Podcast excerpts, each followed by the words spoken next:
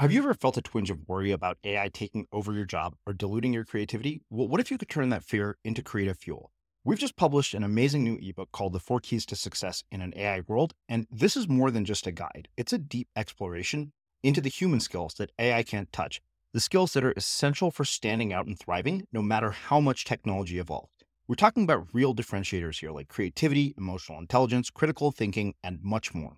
Inside, you'll find actionable insights and strategies to develop these skills, whether you're a creative person, a business person, or just simply someone who loves personal development. This isn't a story about tech taking over, it's a story of human creativity thriving alongside AI. Picture this AI as your creative co pilot, not just as a tool, but a collaborator that enhances your unique human skills. The Four Keys ebook will show you exactly how to do that and view AI in a new way that empowers you instead of overshadows you. Transform your creative potential today. Head over to unmistakablecreative.com slash four keys. Use the number four, K E Y S. That's unmistakablecreative.com slash four keys and download your free copy.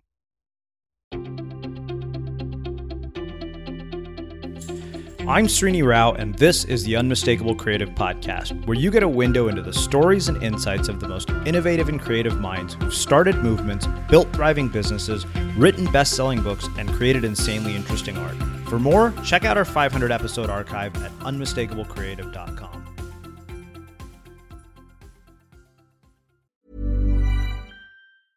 Many of us have those stubborn pounds that seem impossible to lose, no matter how good we eat or how hard we work out. My solution is PlushCare.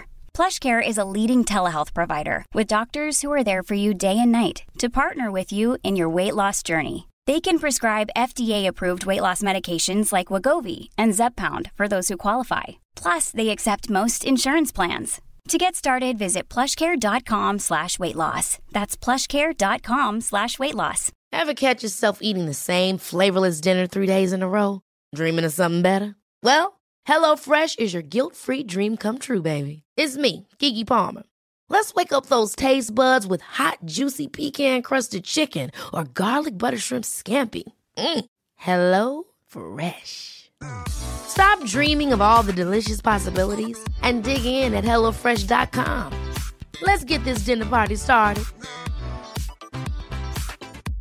Hey, I'm Ryan Reynolds. At Mint Mobile, we like to do the opposite of what Big Wireless does. They charge you a lot, we charge you a little. So naturally, when they announced they'd be raising their prices due to inflation, we decided to deflate our prices due to not hating you. That's right. We're cutting the price of Mint Unlimited from $30 a month to just $15 a month. Give it a try at mintmobile.com slash switch. $45 upfront for three months plus taxes and fees. Promote for new customers for limited time. Unlimited more than 40 gigabytes per month. Slows. Full terms at mintmobile.com.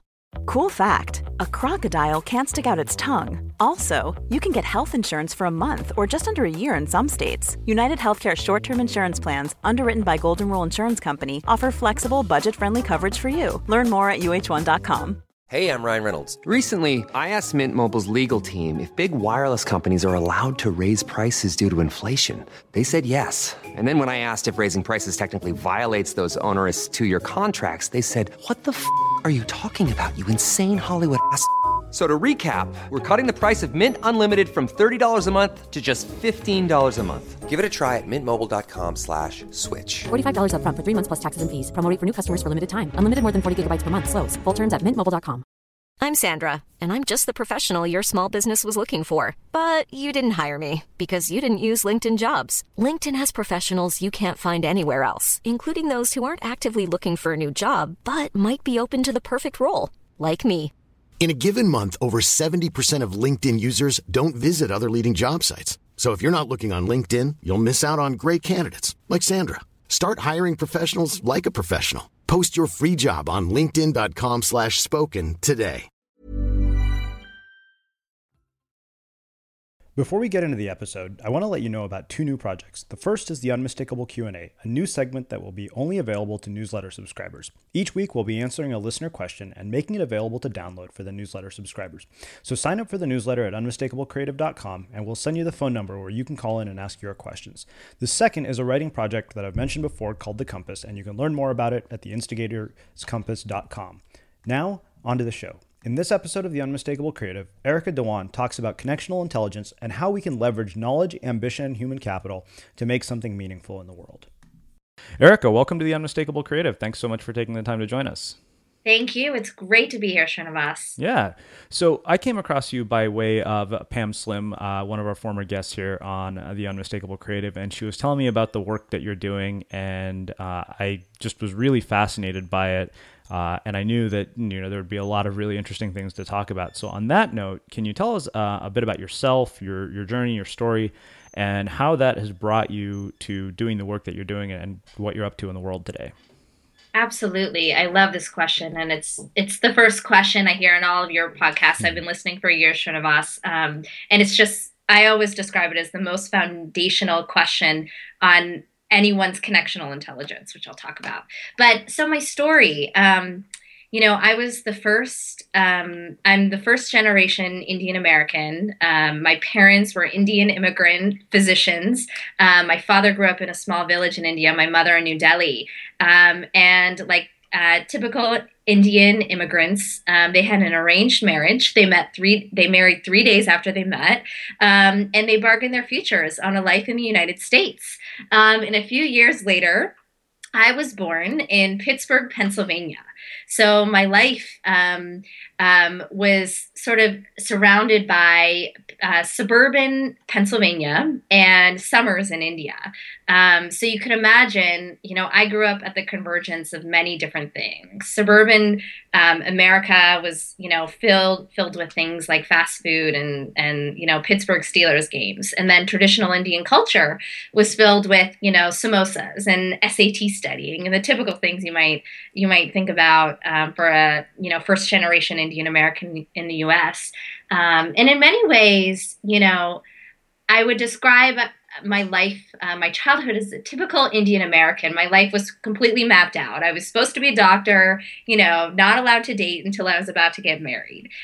um, and, you know, when I was 17 years old, I went to this summer program that was called Global Entrepreneurship. And my life before that was pretty much surrounded by, um, you know indian american doctor community and you know housewives basically. And that summer experience intro- introduced me to women and men who were using business as a tool for social change and i sort of fell in love with business um, and what it could create in the world. I the next year when i was 18 years old i created this citywide young women's leadership conference connecting pittsburgh female executives to high school women. And you know my family has focused mainly on careers in science. My sister is a physician and my brother is a scientist. So I became the first to choose business I, and I went to Wharton's undergrad program. And it was there again that I, you know, began to see the power of sort of convergence of different things. I got really, you know, I was, you know, studying hardcore traditional business at Wharton, but I also got very involved in women's rights, um, especially having watched the challenges that Indian women face, particularly my mother, um, who faced a lot of health issues when she left her career to raise the kids. And I got really passionate about women's issues and women's leadership. And um, one of the things I did at an early age is I became a national organizer for the March for Women's Lives, a national march in DC with over a million people. And I was one of the 10 youth organizers. Um, and it really taught me the power of harnessing connections and communities that can come together to achieve shared purposes.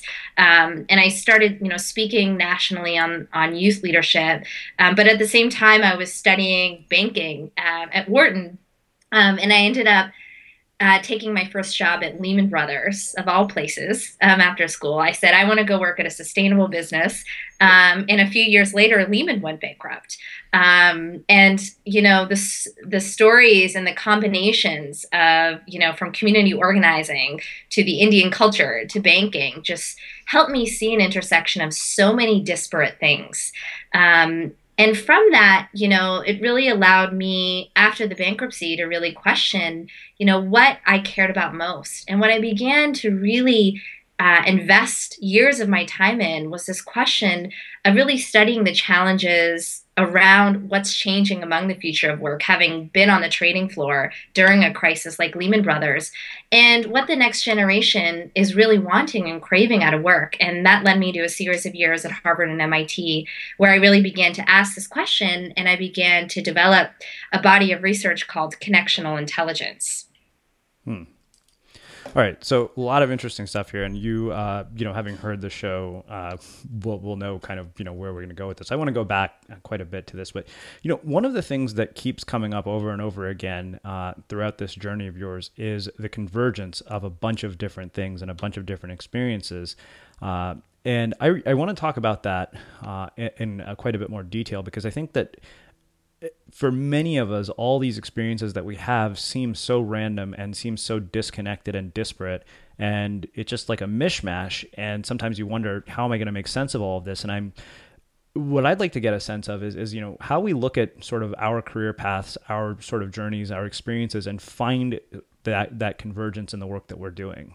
Yeah, I so it's such an important question, Srinivas. And you know, there's one story that I think encapsulated that for me, you know, because I was, you know, a community organizer and a banker. Um, and I remember one experience. Um, it was during the Occupy Wall Street movement. Um, and one of the things that I did is, you know, I had a lot. I had friends at Goldman Sachs and other firms, and I brought two Goldman Sachs bankers with me down to the protest in New York uh, to you know, not just observe, but really engage in a conversation um, with those that were uh, protesting. And what I quickly saw when I was hosting this conversation between these two different communities is that they had so much more to learn from each other than antagonize each other.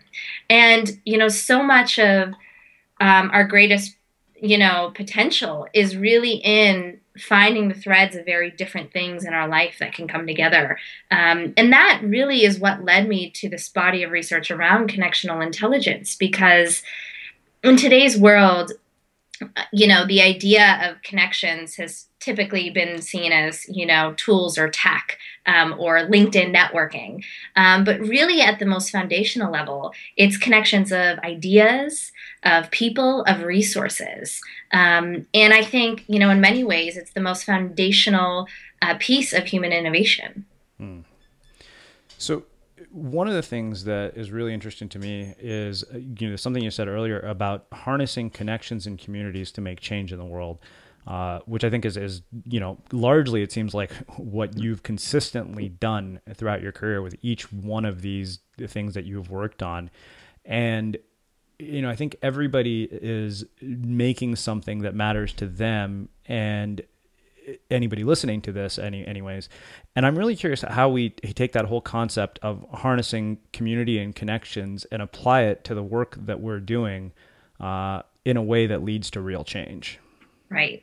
Well, it's it's the key question, um, and I think what your question really gets to, it's such an important one, is what I would describe as the difference between collaboration and connectional intelligence.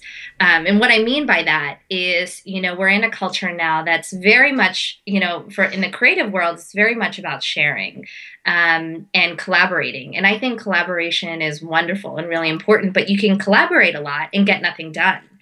And so what, you know, my research is really about is how do you build this smart the smart connections, right? And that's a that's a tough thing to figure out at the beginning. But how do you begin to really map the thread um, in order to you know not just get bogged down in how many twitter followers or how to make a video go viral but mm-hmm. really tap into what people's passions are and what people are, care about um, you know one of the ways one of the stories i like to tell about this is really first answering the question of what resources do you have that others not connected to you now could use? Um, and one story i like to tell here um, that's an example of, of this is um, there's a surfer named Ben Thompson, and Ben um, is a surfer, but he's also an engineer. And one of the things that um, he's created is a sensor called SmartFin that surfers are now putting under their surfboard. And what this um, sensor does is it tracks the salinity acidity and temperature of water and the location of where surfers are going. Um, and today, Ben has partnered with the climate change research community um, to begin to use this as a data source um, to help climate change researcher, researchers access data that they could have never have accessed before because of where surfers are going in certain places and the amount of data they can receive. And so, you know, a lot of this starts um, in, in an un- unexpected way, but it mm-hmm. starts by opening yourself up to new people and ideas and making connections and partnerships that you truly care about. Ben cared about the environment, and that's what led him to achieve what he achieved. Well, obviously, that one you know strikes a chord with me personally, as you can imagine. Of course, absolutely. So, you know, I want to go back to, to one other thing. I mean, you know, you brought up growing up Indian and, and sort of having this, you know, path sort of mapped out before you, something I can absolutely relate to.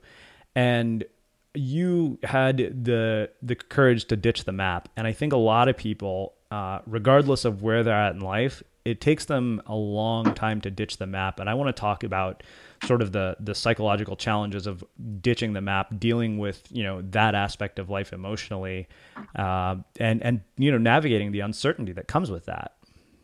Yeah, it's um, you know the word that I think was the the most important um, word that I needed to get really comfortable with um, in in my journey, and it's a continual journey, right? It's ever evolving. Um, with my first book coming out, you know, um, is fear, and you know, I think that it, in in my culture, and there are many different cultures, right? Um, that um, that have this mindset, but um, you know, we're often taught to act with fear. Um, and what I had to learn, and it was really, it, you know, it, in some ways I had to go through the experiences I went through, like working through the Lehman Brothers crisis and mm-hmm. having worked at the firm and seeing system collapse head on um, to realize that um, when it all falls down, there's nothing left unless mm-hmm. we act.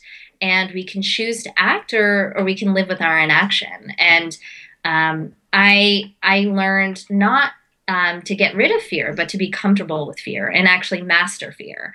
Um, and, you know, and I would say very, very much that um, ditching the map is about getting comfortable um, with fear and getting comfortable with the resistance. Mm-hmm. And, you know, in, in some ways, I'm one of the things I really practice and embrace is I'm as an Indian, as I'm a Bollywood dancer and I do a lot of Indian dancing. And, you know, in some ways, a lot of my work um, and dance has helped me move past sort of my business challenges because I've been able to have a place to express myself and express some of the challenges I'm facing in a really different way.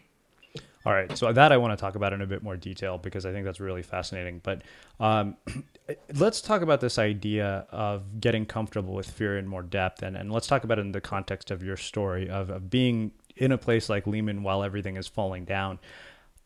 I think that fear can become very debilitating um, yes. and cause an insane amount of anxiety when everything is falling down. I, I, I only know this through experiences that I've had. And what I'm learning more and more is that if you are, you can either be held captive by it or you can sort of choose to respond calmly and say, okay, you know what? No matter what happens here, you're not going to die, go to jail, or go bankrupt, which are the three possible worst things that could happen in, in any scenario. And yet, sometimes I feel like I'm battling my own demons, and, and the voice in my head just gets louder as I fight it. So I'm really curious, kind of from the context of watching the world around you crumble, uh, you know, bit by bit, uh, how you've learn to psychologically navigate and manage fear and get comfortable with it and what we could take away from that? Yeah it's um, it's a really um, powerful question srinivas. I think that it's it, what i will always say is that it's an ever evolving journey mm-hmm. um, and it continues. Um, but in some ways you know i i think that there the two words that have sort of guided me through that process are um, embodiment and alignment.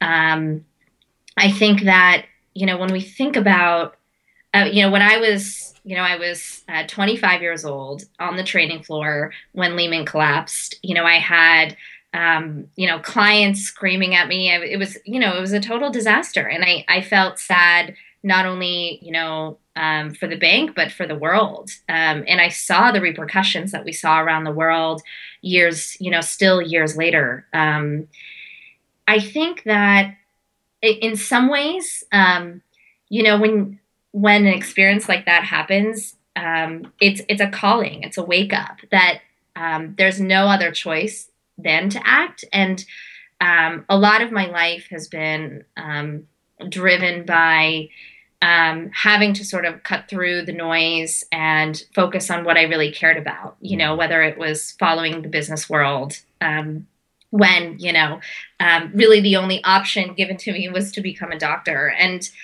you know, and, ex- you know, when I think about m- managing fear and, and staying, you know, th- thinking about the long term um, impacts of what really guides me, it's almost like building a muscle. Um, and it's, you know, focusing on embodying what I really want to create and aligning and creating the structures around me to manifest that. I think those are the biggest things that I've seen in my life that have led me to do that. I mean, one of the one of the also, also big things that I've seen is I I've I'm not always I've never really had a 5-year plan. Mm-hmm. Um and I've followed a thread much more than a, a plan. I've followed guiding questions.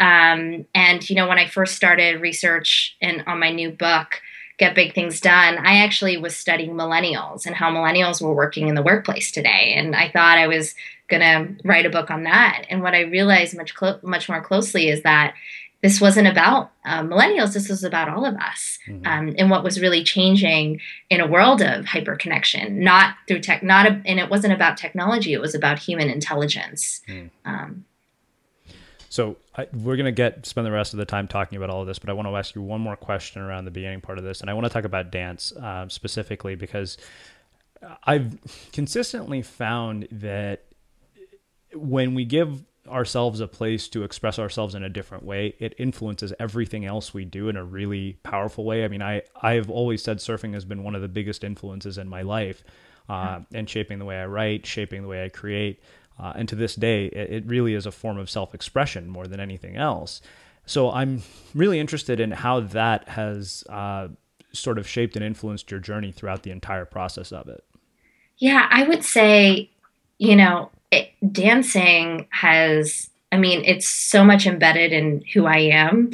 Um, and I think one of the most profound things is it's made me more curious and more courageous. Um, it's made me ask questions when I go and do a speech um, about how are people moving in the room? How how can they express themselves while I'm speaking and and invest? I've actually done little Bollywood um, dances when I've done talks, um, and it's just completely shifted the energy of the room um, and how people feel connected to me and connected to others in that room. Mm-hmm. And I think the other thing is it's really made me create much more courageous um, to be able to um, have a practice where I'm enacting and moving and embodying something. Um, you know, so much of Indian tradition and in Bollywood music is about enacting out stories. Um, and in many ways, I think it's helped me become a better storyteller because of that as well. So I've seen profound changes um, in my life through it. But, you know, in some ways, I danced as a child and then um, I rediscovered it about five years ago um, in a much more intentional way. Mm. Um, and I think it was because it was my greatest for, uh, form of self expression as a child in an Indian family as well. So, one last question around this How do we find what that is for us? Great question. I would say, um, it will find you. Mm-hmm. I um, I think that um, when we um, engage with the world, when we when we choose to um, to act um, rather than not act, we we it will find us. Um, and in some ways, I'll be honest, you know, going through the Lehman collapse and sort of going through that phase of disillusionment helped me to rediscover dance. Um, but I had to go through a process to find it, and and Um, a lot of people don't. A lot of people, you know, keep their hobby, whether it's vi- you know, um, a violin or whatever it might be, surfing, whatever it might be. But um, but you'll know when you know, mm-hmm. and and all of that starts with engaging.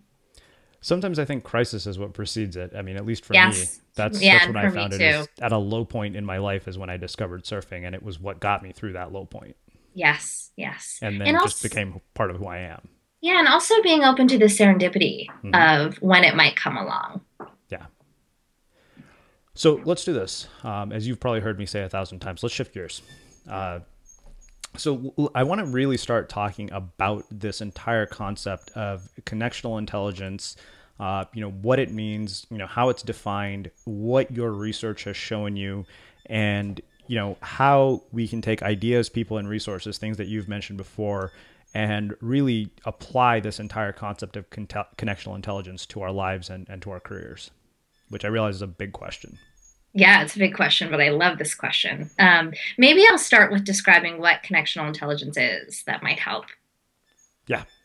Uh, so, you know, the the best way to really um, frame the conversation is, you know, we all know in today's world, you know, in the last five to 10 years, you know, for the first time ever in history, we're ubiquitously connected.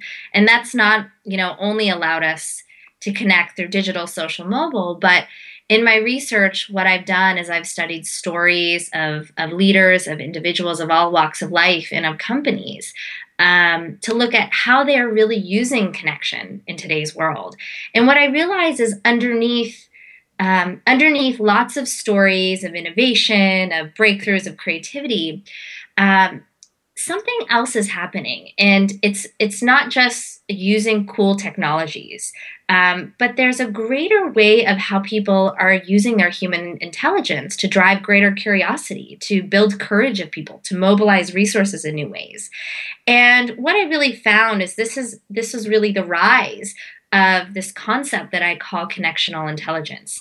And if you think about history, we've always known of IQ as traditional knowledge. And we've um, recently, in the last 10 to 15 years, heard of emotional intelligence is really this ability to navigate emotions in teams. And connectional intelligence is what I believe is the third wave. It's the ability to combine knowledge, ambition, and human capital, forging the connections on a global scale that create unprecedented value and meaning. And, you know, in today's world, many people are overwhelmed um, and overconnected. But what connectional intelligence is, it really asks the question of how can you cut through the noise of, you know, lots of social media and make the meaningful connections, not just to create value, but also to create meaning around what you really care about. Selling a little or a lot? Shopify helps you do your thing however you cha-ching. Shopify is the global commerce platform that helps you sell at every stage of your business. From the launch your online shop stage to the first real life store stage, all the way to the did we just hit a million orders stage.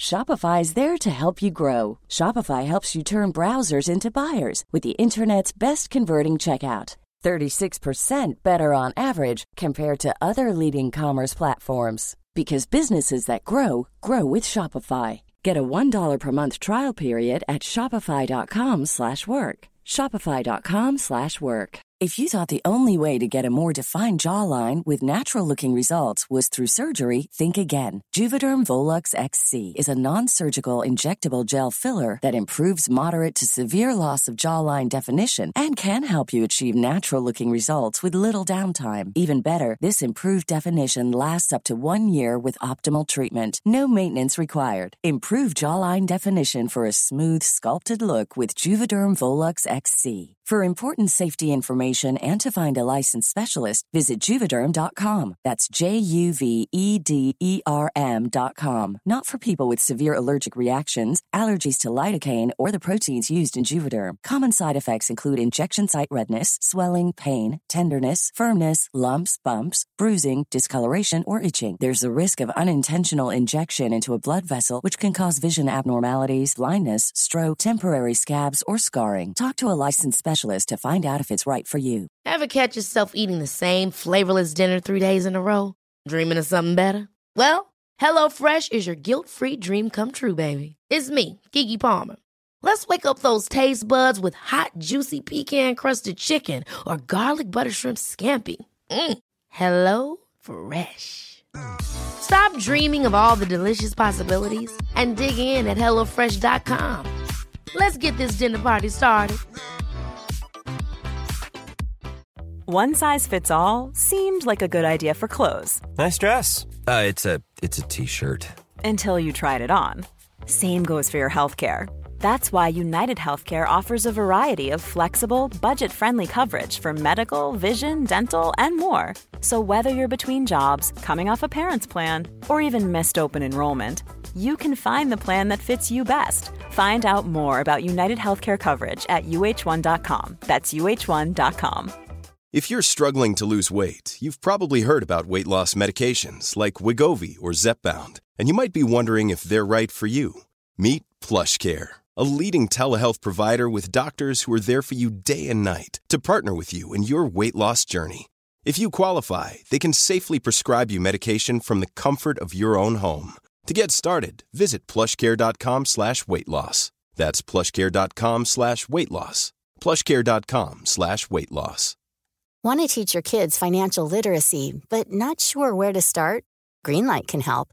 With Greenlight, parents can keep an eye on kids' spending and saving while kids and teens use a card of their own to build money confidence.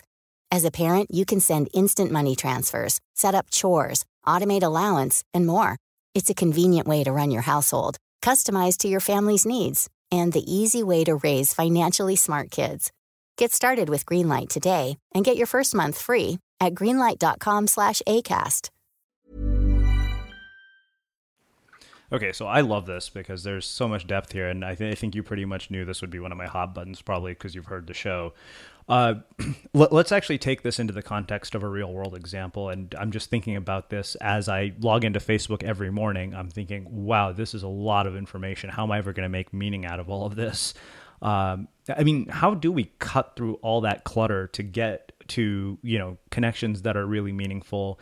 Um, you know, really actually apply this, you know, let's say I'm on Twitter, for example, and obviously I'm not going to have a conversation with 10,000 followers. I don't even, you know, know who all 10,000 followers are. Some of them could have been there through spam. I mean, obviously there are people that we talk to daily, but um, really what I'm curious about is is cutting through the noise of all of this and really putting it into action in our own lives and and you know where you've seen examples of this on the internet um, and, and all of that. Absolutely. Um, I'll give you two quick examples one from Facebook, one from Twitter, since you mentioned those. Um, you know, the first one um, I like to talk about, uh, it's one of the stories in my book, um, is about a woman named Jeannie Peeper. And Jeannie um, has a very rare disease called FOP. Um, there are about a couple hundred people around the world that have it. And um, she, you know, spent a lot of her life, um, you know, going to doctors, trying to diagnose the illness. As you, as you might know, rare diseases are very hard to detect, especially if you're in smaller cities. Um, and with the rise of connection, one of the things that Jeannie did is she uh, created the first Facebook group for people with FOP and began to connect um, with hundreds of others with her illness around the world, whether it was in um, Malaysia to South Africa. And what began to happen is because Jeannie really focused on an issue that she really cared about, she created a knowledge network through Facebook and then started a newsletter um, for those that had the illness, but also for those that cared about the issue. And what began to happen is because the patients with rare, with this rare disease were connecting, they began to understand symptoms better than doctors could. They learned um, certain things that doctors didn't know, and they began to teach doctors more about understanding the illness. And because they were also connected, they, for the first time ever, began to fund more medical research at the University of Pennsylvania, which is very hard to do for rare diseases um, throughout the world because they are so rare. So, really, by focusing one on an issue that she really cared about um, and finding those like minded people that both cared about the issue, but then realized a way that they could create value for each other and for other communities mm-hmm. through it became a powerful form of connectional intelligence. Um, another quick example I'll give from Twitter um, is the story of Gamal Sadiq. Um, actually, Gamal is um, an entrepreneur in Cairo, and one of the things that he um, he noticed um, in Cairo is that there's you know as we all know there's awful traffic and the way that people navigated and drove around the city was really by um, listening to the radio, which was often not not well organized. A lot of the data wasn't coming through, um, and people would miss you know school miss major um, major issues because of because of traffic. And so what he did um, is he started to he created a, a, twitter hashtag called cairo traffic and he started to engage citizens around the city to begin to share and take pictures of you know there's a delay on this road or take another road. And then what he began to do is he collected and aggregated all the hashtag data that he was finding and created an app called Bey2ollak um, that allowed anyone to find a much more real-time open source way of uh, you know knowing which routes to take um, to to get somewhere faster. Um, but later, what happened is through this, by collecting the data, now Bey2ollak um, is actually embedding and has built a community of active citizens that are now using this to begin to see where government infrastructure should really be embedded and beginning to put pressure also on the government to think more critically about this. So, what began as just a way of, I want to get somewhere faster, um, using the internet has created immense value for the city of Cairo, and I think is, an, is a really important model that will be replicated around the world. Hmm. So, how do you balance all of that with this sort of endless self promotion that goes on? Because, I mean, obviously, we have to promote our stuff to some degree. Uh, it's not, you know, it's not just community dependent. I mean, somebody has to step up and lead. So I guess really the question becomes one of leadership for me. Uh, so, for example, let's say I am wanting to put these concepts of connectional intelligence to our community here at the unmistakable creative. How might we do that in a meaningful way? Yeah, it's a great question. Um, you know, and a lot of that stems from um, the way the way that I think about that question stems from so much of the way I think about community organizing and building communities, and it really starts with my definition of leadership. And uh, the way that I define leadership is that it's enabling others to achieve a shared purpose in the face of uncertainty. And so, so much about building a community or building a tribe or you know promoting an idea i believe is about creating the opt-in mechanisms for other people to act.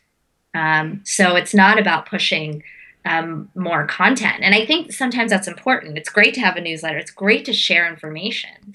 But really where uh, communities and impact forms is when you give people access to be part of the solution. Mm. Um, that's why patients with FOP are so engaged in this community, teaching doctors. That that's why I believe that citizens in in Cairo are so engaged with this mobile app, um, and that's why surfers are excited to use the SmartFin sensor. You'll have to try it, Srinivas, when you're out there mm-hmm. um, on the waves, um, to you know to help uh, collect data um, that will help our environment so i you know i think the first step is creating that opt-in mechanism and asking how might others be part of what i'm doing and be part of the solution more than anything else so i guess the question for me becomes how do we figure out what that opt-in mechanism is I would say, you know, some of it is test and learn. Mm-hmm. Um, and, you know, one of the things that I've seen that's been really powerful here is to often um, focus on opt in mechanisms that are not the traditional ones. Um, look at new mediums. Um, so, you know, if you care about building a tribe around the topic of um, private equity in uh, Bangladesh. Um, you know, maybe, you know, a lot of times there might be big conferences to go to around the world, but maybe there's a medium through YouTube um, that could build a community and have people be, be involved or a LinkedIn group or a Reddit chat. And, and I've often found that when you create new outlets or use new mediums, it's almost one of the most interesting ways um, of of promoting and also engaging people. One of the examples of this I talk about in my book is um, a woman named Michelle Phan. Um, Michelle is now known as a as a YouTube star, but um, you know, just a few years ago, she on her laptop, um, you know, while going to community college, um, started making makeup tutorial videos on her laptop just as a hobby because she really cared about makeup and fashion and beauty. Um, and over time, she just started to share this with her community and then began to listen back to her community that began to follow around things that they really cared about, topics that they wanted to learn about. Um, and today, she has over a million subscribers. She has you know contracts with L'Oreal and Google, um, and she's flipping the mindset of the cosmetics industry that are now going to women like Michelle instead of famous celebrities like Rihanna um, to market their products. Um, but that's not something Michelle started with. It really mm-hmm. started by listening, by giving, and listening to her community, um, and using a new medium like YouTube to do mm-hmm. that. Well, I think you brought up a really interesting point with uh, the idea that that's not what she started with. And uh, I only know this because I think I've, I've, been in that position. And I think any of us who has attempted to start a project on the internet and seen it fail or, or not seen it have the success that we want it to has experienced that when we we see somebody who has started something cool and you hear this story of oh this person became an overnight sensation via something that they did and so we assume that okay well if I go and do that I'm going to have fame I'm going to have celebrity and I think that it's uh, it's kind of a messy business because you can get really caught up in the validation that comes from all of it. And I think that if you start with that intention, uh, it just it, will it'll show in the work. It'll come right through the work, no matter how much you try to hide it.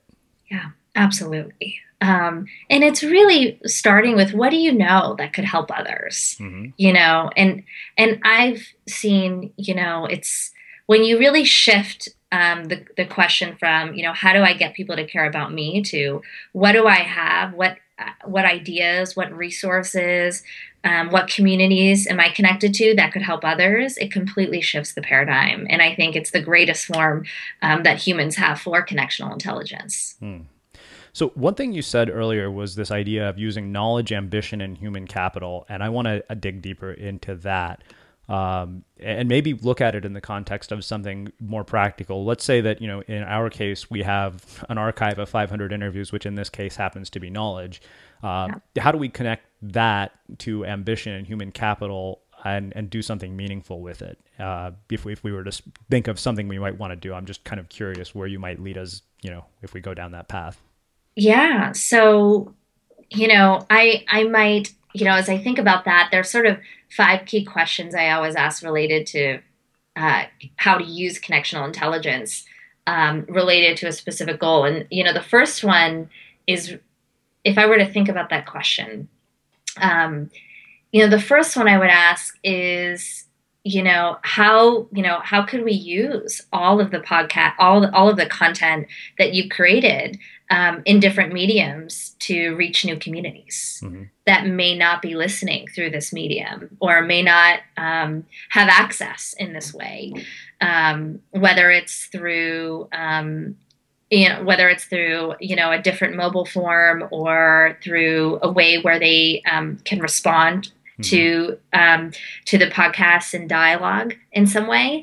Um, another question would really be around um, and that's really that gets to the human capital piece of looking at what are the different types of communities that that could gain value from this and you know i know we were just talking before that the university community has has really um, been very interested in in the knowledge that you built um, you know when we think about the topic of ambition it's really at the deepest root around passion mm-hmm. um, and you know the way that i would describe this is is a, is to think about the question of how might you know we take all of the data and knowledge that you've collected um, and combine it to create a new concept or a new way of thinking or um, a surprising different result um, and you know you don't always know as, as you know that you don't always know the answer until you actually step into it. Um, that's so much part of the creativity process. But i'll give you an example um, that I think might help. Um, one um, well known architect in Zimbabwe um, is named Mick Pearce, and one of the tasks he had to do was to build um, a mall, the architecture for a mall um, that um, would not be air conditioned and had to figure out a way to sort of keep it cool. And one of the things he did in, you know, in his knowledge category is he had sort of a fas- fascination with bugs and particularly termites. And he had studied termite mounds and how, you know, just as a quirky habit, um, and how termites actually create these mounds where there's a cooling effect because they're very long and they're made in deserts. And what he did is he actually took that concept and he created this a similar cooling system in the in the mall, um, and now the mall saves two million dollars um, every year because of the cooling system he built, which is modeled off of termite mound. And that might sound you know kind of zany, but it you know if we take that perspective, we could also bring it back here. Um, you know, there's so much knowledge that you may have, and you know you, you might not know how it could be used, um, how it could be opened up what um, bits and pieces could be used in different forms for different um, for different groups. And the last thing is you know what courageous conversations could be had out of it with communities that don't necessarily agree with everything in in the content and um, that may actually um, create bridges in a way that um, could be really powerful so I really love this because I mean we're talking. It, it, almost brings us full circle to that whole idea of convergence. Um, you know, when we're looking at all these different things and how the dots connected. I mean, I would have never predicted in a million years that our dots would connect into what they have today and what we've created. Um, literally, just started with you know a question and curiosity about what would happen if we just recorded an MP3 conversation and threw it up on a website uh, with some notes, which was six years ago. Yeah, yeah it's it's um and i think you know at the at the deepest level it's the the base of uh, creativity right? It, it often starts with that initial spark um, and you you don't actually know where it will go. Um, but what i think is really different in today's world and that's you know with my book get big things done what i'm really trying to show is that we're at a whole nother level now. You mm-hmm. know the stakes are different. In a connected world it's not about it's it's not about how you're connected anymore. You can you can access people. I mean you can find ways to get bill gates email address. Mm-hmm. i truly believe that. Um, but in today's world it's not about having more connections and it's not about using more technologies. It's about how you really leverage you know our greatest human spirit and how we tap into and leverage our human assets um, to solve the problems we need in today's world. And that that I think is really the most foundational piece of connectional intelligence. What I think is the is the frontier um, that the leaders uh, that will thrive will have in today's world. So this actually brings up a question for me as, as I was sort of thinking about you describing this, and we're getting close to to the end here. But is connectional intelligence something that you think certain people are just naturally born with, and you know, if so, what is it about those people that that stands out? And then, of course, if it's not, how is it something that can be cultivated? It's a great question. Um, and before I answer that directly, the one thing I'll, I will say, um, because I think it's important and ties into the question, is that, you know, this point in history makes connectional intelligence more profound than ever before. But one thing I will say is connectional intelligence isn't new. Um, so the great leaders of our time, from Mahatma Gandhi to Ben Franklin to Marie Curie, I think all had very high connectional intelligence. Um, so, so what I think is unique now is that at this point in time, I think anyone can really cultivate and develop their connectional intelligence. Um, and so I don't think that um, actually you're either born with connectional intelligence or not. Um, I think it can be cultivated and developed. And I think it manifests in three different ways. And I talk about this. There are sort of three different ways that I've um, that I've seen uh, people have different types of connectional intelligence. The first type that I think people have are they're the thinkers. Um, so these are people that um, are people that you know know how to combine lots of different ideas together. They generate great groundbreaking ideas. They're very uh, very curious people, very high at combining lots of ideas. Um, the second type that I've seen are people that are enablers.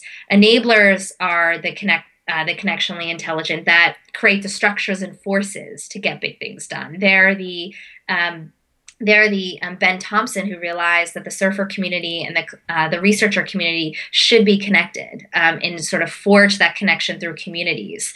Um, and the third type of connectional intelligence I've seen is the what I call the connection executors.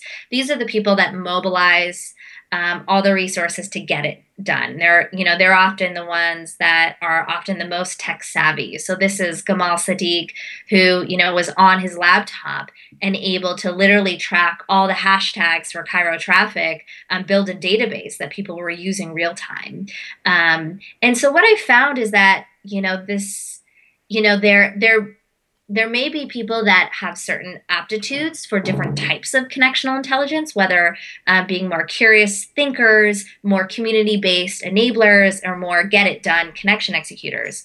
Um, but it really can be developed um, and cultivated. I have a quiz um, that actually will help people assess their own connectional intelligence in the book. But most importantly, is that it can be developed, but also a big part of connectional intelligence is not about just developing it all yourself Mm-hmm. Um, it's about finding out who you need to partner with and how you partner with the right people to get big things done. Um, so if you are, you know, you're not a, um, a big networker a connector and out there, maybe you're a thinker. And that is perfectly fine. And one of the most important things for thinkers is to partner with the enablers and the connection executors to to help take the ideas into action. Hmm. So I one last question around this, um, which kind of I think really brings us full circle, is really being able to connect. And I've I've watched certain people that seem to have a really amazing capacity for basically enrolling people in in you know what they're working on. People like my friend Jason Gaignard, who pulls off an event like Mastermind Talks. Um, and others like Clay Hebert, who is, is just this brilliant connector of people. Yeah and knowing how to add value and ask for what you want without sort of coming across um, sleazy or desperate, if that makes any sense. Yeah. So I think, um, you know, it's, you know, in some ways, you know, my mindset is so much of an abundance mindset. So it's, um, I think that there is um, there's sort of two ways to to answer this question. I think um, I think one is is when you're um, when you're asking people for something, um, and I'll speak for myself. When I ask people for something, I don't ask for favors. I ask people to be part of my mission and enlist them to be part of a mission. So, um, you know, that shift from thinking that I was asking people for a favor mm-hmm. um, to asking people to be part of something that um, I really care about, and I hope they do too, um, completely changes how how we ask and how we connect with people, um, whether for introductions or for a project. Um, and you know, so I think that's one piece of it, and the other piece is, you know, it, there will always be some rejection or um, different views about this and that's okay too you know it's a it's a process of finding a tribe a community of supporters and you know having worked in so many different fields having been a banker having been a um, a women's activist you know now working um, as the CEO of Cotential, I do consulting for executives around connectional intelligence. You know, I've worked in so many different fields. There are a lot of people that don't agree with what I'm doing now or, you know, may think very differently um, about these ideas, but that's okay too. Um, so it's getting comfortable with that there will be different views, but most importantly, um, to ask not for favors, but um, for investing in a mission. Hmm. Well, I think that makes a perfect way to sum up our conversation. Uh, I know you said you had uh, a way uh, for people to actually get an assessment of their uh, own connectional intelligence. So you want to tell them about that really quick, and then I'll yeah, absolutely. Yeah, I have a you know special gift um, with uh, the book release of Get Big Things Done, one of the things I'm offering is access to a connectional intelligence quiz to help you assess your own connectional intelligence and a manager guide that you can use to run a connectional intelligence process with your team. Um, so if you text 66866, and just um, with the word Erica, E R I C A, I'll um, I'll send you the free gift um, when you type in your email. So look forward to it, and thanks so much again. Yeah, awesome. So one last question, which you've probably heard me ask a thousand times uh, if you've been listening to the show: What is it that you think makes somebody or something unmistakable? Their ability to make new connections that haven't existed before. Well, Erica, this has been absolutely fascinating and fabulous. And I can't thank you enough for taking the time to join us and share some of your story and your insights with our listeners here at The Unmistakable Creative. Thank you so much again, Srinivas. I think you are just the ultimate um, example of connectional intelligence. So I'm thrilled to be here with you today. Awesome. And for those of you guys listening, we'll wrap the show with that. If you like what you heard, the greatest compliment you could give us is to share the show with a friend and let people know what you think by leaving a review on iTunes. Thanks for listening to The Unmistakable Creative.